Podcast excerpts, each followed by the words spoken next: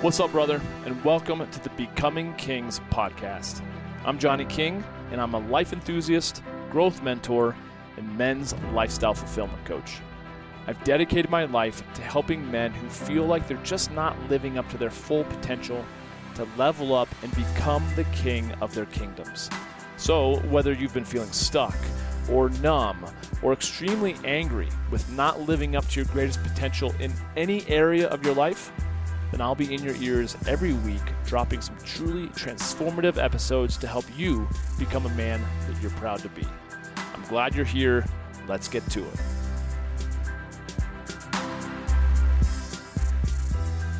What's going on? It's Johnny King. Thank you for listening to this episode of the Becoming Kings podcast. This past week, I saw a new kind of mini docu series on Netflix that uh, piqued my interest and it's kind of the uh, the Bernie Madoff Madoff Madoff, thank you, um, series, and I think there's just like four episodes. It's called Madoff, the Monster of Wall Street, um, and you know when that all went down in 2008. Uh, I wasn't really that aware of it. I mean, I heard a little bit here and there, and then I've heard a little bit of it, you know, since. But uh, it was interesting to, you know, to kind of dive into it freaking 15 years later and really kind of see how it all all went down. Um, and there's interesting parts of it. I highly recommend it. Um, just it's just insightful. I feel like into the psychology of of Bernie at least, uh, and along those lines, just into the psychology of of people, um, particularly of men. I remember also it, it dovetails into to the documentary on Netflix, but I, I read the book. Um, damn, now I'm totally it's it's escaping me, but it's uh, the book that Lance Armstrong wrote, autobiography, and I read it before you know all of his shit came out and uh, that he was doping and everything else. But I just I just looked up to him. I looked up to like guys like Michael Jordan and Lance Armstrong and you know Arnold Arnold Schwarzenegger and uh, Mark McGwire. I you know I grew up in St. Louis, um, and so it's interesting how much my my heart was crushed, if that's not uh, over the top in my uh, in my feelings at the time. But I remember just thinking so highly of Lance Armstrong. You know, I read his book, a couple different books. Um, I had Live Strong bracelet, you know, uh, and then same with like Mark McGwire. He was like my my hero for those couple years um, when he was literally crushing the ball in St. Louis for the St. Louis Cardinals. Um, and you know, I, I've mentioned Michael Jordan in the past. That was more like junior high and high school, and so it's interesting because at a point uh, in the the the Madoff uh, docu series says there comes a moment where he has to choose, and he realizes that he's going to have to lie if he wants to continue the the Ponzi scheme essentially that's just starting to like take root and he's starting to see, you know, how he could pull this thing off. And if you don't know a ton about Bernie Madoff yet, that's why I say you, you watch it and I won't give, you know, I mean, it's obviously public knowledge, but I, he runs the, he creates the biggest Ponzi scheme, the biggest financial fraud of like human history, right? Recordable, recorded human history. So, um, you know, and, and again, if you don't know what a Ponzi scheme is, it's essentially like, uh, you know, taking people's money, saying that you're going to do something with it, and then you just pocketed it but then you create like fake evidence to show that you did what you said you were going to do. So, going back to that point where he had this moment, and in the docu series, it it kind of hit me that uh, it hit me hard that he he had this moment where he made a conscious decision, and I don't know if this comes from some of his testimony from jail before he passed away, um, or not. But I think the sentiment is is interesting for you to think about, for each of us as men to think about. And the whole idea being he could see Bernie could see this life that he could create, right? But he was he often talked about how he was just was this like small town kid. He wasn't very bright. He wasn't, you know, all this stuff. So he made a decision where he would rather be a liar than a failure.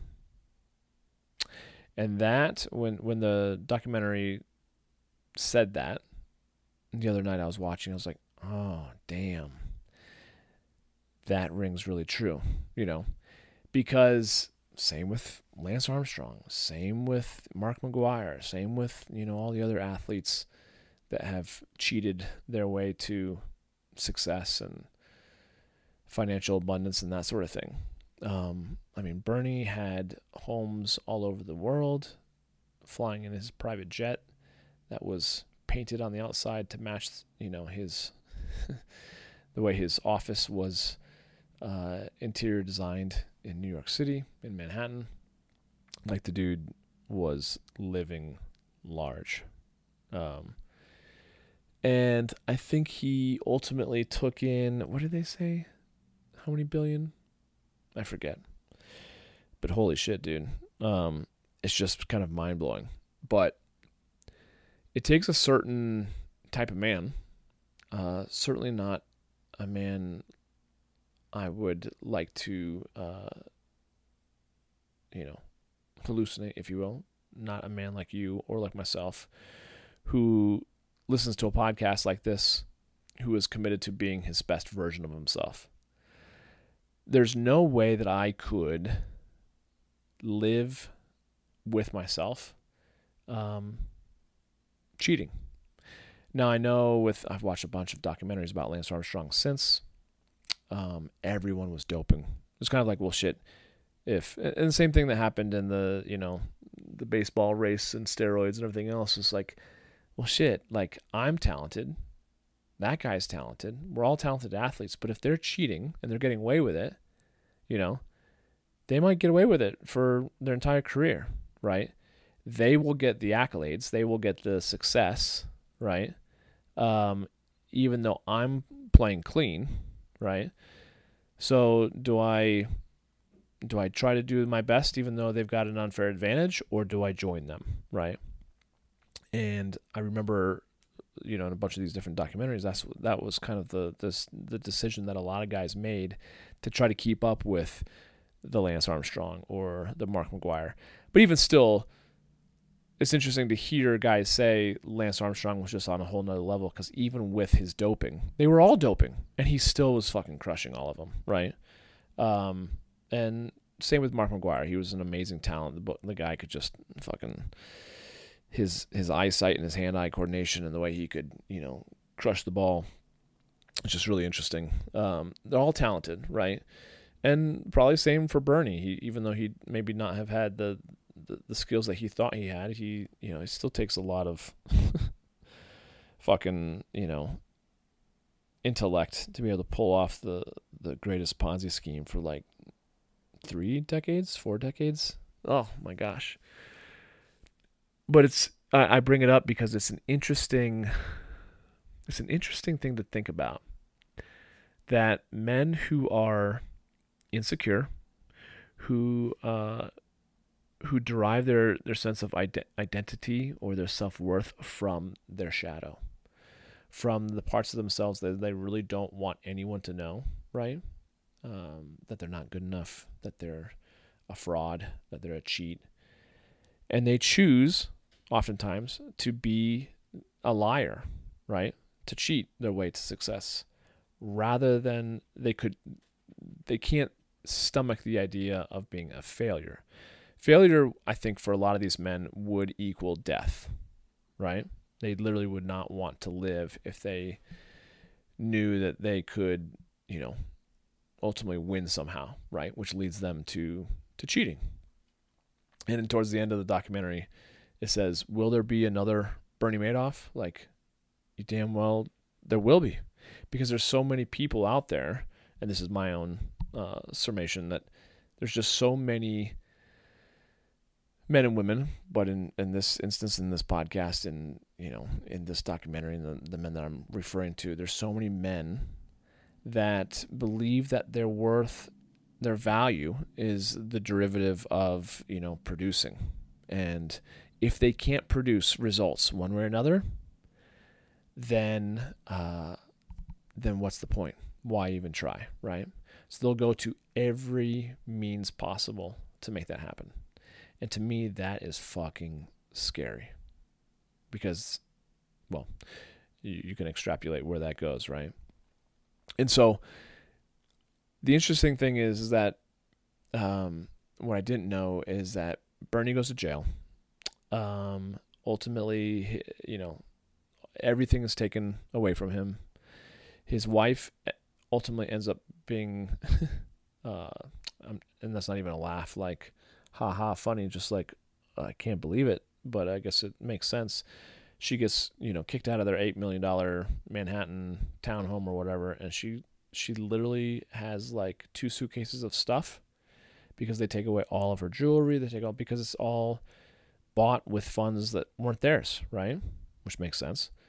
And she's homeless it kind of ends with her living in her car and her two children her her two sons who were involved in the business but had no idea that their father uh, was doing what he was doing because on one floor they had like a legitimate business and then on a couple floors below it that's where the whole ponzi scheme was going and the ponzi scheme was funding uh, you know everything that was going on like on multiple floors higher in this, you know, Manhattan lipstick building.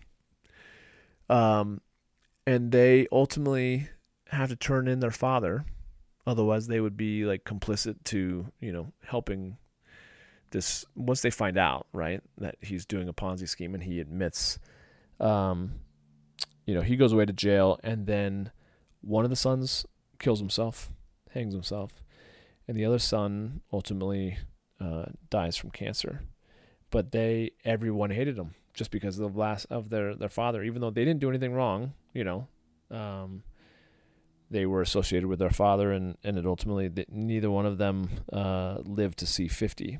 They were like 47, 48 years old, which is kind of sad. Um, how much I can imagine just how much suffering those two boys went through with everyone just, you know, they literally probably couldn't even go out in society because they were, um, you know, so ashamed of, of what their father had done. So I say all that um, because when it goes back to that whole idea of um, people who are just have such deep woundings from, from their childhood, and they have such a um, such a desire to be somebody, right? Such a desire to be significant, to be wealthy, to be famous, that they will do anything and everything to accomplish that, thinking that once they do, then they would feel loved and appreciated, admired, right? Respected. And yet it never is enough, right? It never ends. And so, well, I guess it never ends until the cat, you know, the cat is let out of the bag, which in the three cases I'm talking about with Bernie Madoff and, and Lance Armstrong and, and Mark McGwire. Um, and then like, you know, even like Sammy Sosa and Barry Bonds, like all those guys, it's, it's just obvious. Um, Alex Rodriguez, there's so many guys in, in, uh, sports. And wasn't it, uh, is wasn't it the Russians? They weren't even allowed in the last Olympics because their whole team was, uh, doping. Anyways, I digress. I, I just kind of get fascinated by, um, the extent that people will go to to attempt to fill the void in their self esteem, in their lack of self worth. And don't get me wrong, I don't say this from my ivory tower. Like I haven't had, you know, my own fair share of of like I wouldn't even say challenges, but like, you know, a journey of slowly, slowly, slowly chipping away at uh at the limiting beliefs that I'm not enough or that I'm not lovable or all those things. And I'm in my 40s, right? Now you you consider that let's say I was given such uh, great responsibility or great success opportunities to, you know, 20 years ago, would I have the, the wherewithal and the uh, sense of integrity to, you know, not do what some of these other men have, men have done? I, I honestly don't know. I would like to think I would be, but then again, I didn't. I didn't have the uh, the most perfect upbringing. I definitely had my own woundings, and I continue to to heal from those woundings. So it's it's awfully challenging to get out of your childhood unscathed, right? But the nice thing is that I do see examples of men and women who are successful, um, who are in their 30s and 40s, and or even you know in their 20s, and as far as I can see, they have a great head on their shoulders. And I would say, yeah, I, I can't think of an example where it's not the case. In every single one of those uh, situations, their parents have been a huge part of their stability and their uh, example and their support while they were growing up, right? Otherwise, I think if you're given responsibility and success and wealth at a young age, it's it's just so easy to allow that to corrupt corrupt your your brain and your values, uh, the values, the values and morals uh, and principles, and that's where we start to quote unquote sell our soul to the devil. And so, um, the interesting thing is along the lines of quote unquote just becoming kings, aka becoming the best version of yourself, uh, seeking to achieve dominion over every area of your life, right? That's to me a very noble uh, trajectory and a noble target or goal to aspire for in this human life, right? but it does take a huge amount of personal responsibility. It takes a huge amount of um, of just owning your shit. And I know, especially at being a you know kind of an entrepreneur for the last thirteen plus years, uh, so much of who I am today is because of my failures and because of my challenges. Um, that I would take failure over lying any day. But I only know that because I've gone through it, you know, and I've learned through the school of hard knocks by way of failure, right? But I think it's something that should be instilled in younger generations that, you know, the way that we do anything, the way that we learn how to tie our shoe or to ride our bike or to speak a language is literally by trial and error. Trial and then failure, trying something that doesn't work and then learning from it, right? But if we allow ourselves or our, you know, our culture, our leaders, whomever, to cheat their way to wealth and success, and um, I think it's ultimately uh, building a, a house of cards on sand, right? that uh, will eventually erode and, and come crumbling down as we've seen with so many of these men. And so that's why I want to commend you just doing the work, being willing to continue to pick up a you know a book, listen to a podcast, have deep conversations, not settle for uh, mediocrity in your life, is what's required of changing you know the the stream of consciousness, if you will, the stream of or the, the river of uh, logical thinking, critical thinking, um, integrity, and common sense, and all those things when it comes to those moments where we have to choose between right and wrong, right? So that as future generations continue to come up, obviously, hopefully we as men are teaching them that even in those tough situations, so much better to take, you know, uh, a hit to the chin, if you will, and to humble ourselves and to learn from it and come back stronger than to lie or cheat our way through something just because we can't stomach the idea of failing.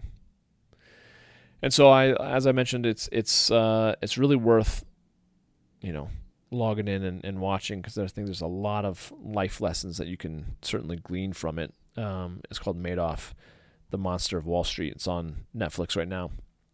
Just came out uh, here in early 2023. And yeah, check it out.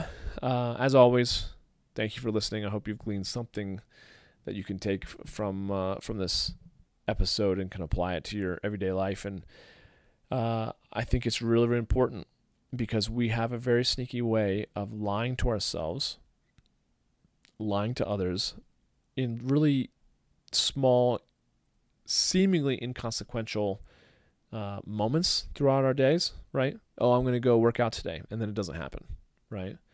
Um, you make commitments and then you break them. You break your word, whether you say you're going to do something to yourself or to someone else, and you break them. You say you're going to be on time and then you're late. Those things actually do chip away at our self esteem. And you have to actively work to raise your standard to be a better version of yourself. And that's what this whole podcast is about. So I digress. Thank you as always for listening. Hope you have a wonderful rest of your week. And we'll catch up with you on the next episode of Becoming Kings podcast. Talk soon. Cheers. That's it for this one, and I want to thank you for listening. Hey, if you got some good ideas from this episode and you want more, please feel free to subscribe to the podcast. And if you think others may benefit from it also, share it on social media and tag me in your post so I can say hey. It would also mean a lot to me if you felt inclined to write a review of the show on Apple Podcasts, since I read every single one of them.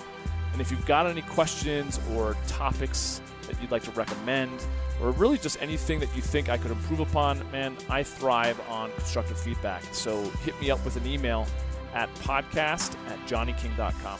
Oh, and feel free to also subscribe to my YouTube channel, connect with me on LinkedIn, and follow me on Instagram at Johnny King and on Facebook at facebook.com backslash Johnny King Men's Coach. Thanks again for joining me. I'll catch you next time.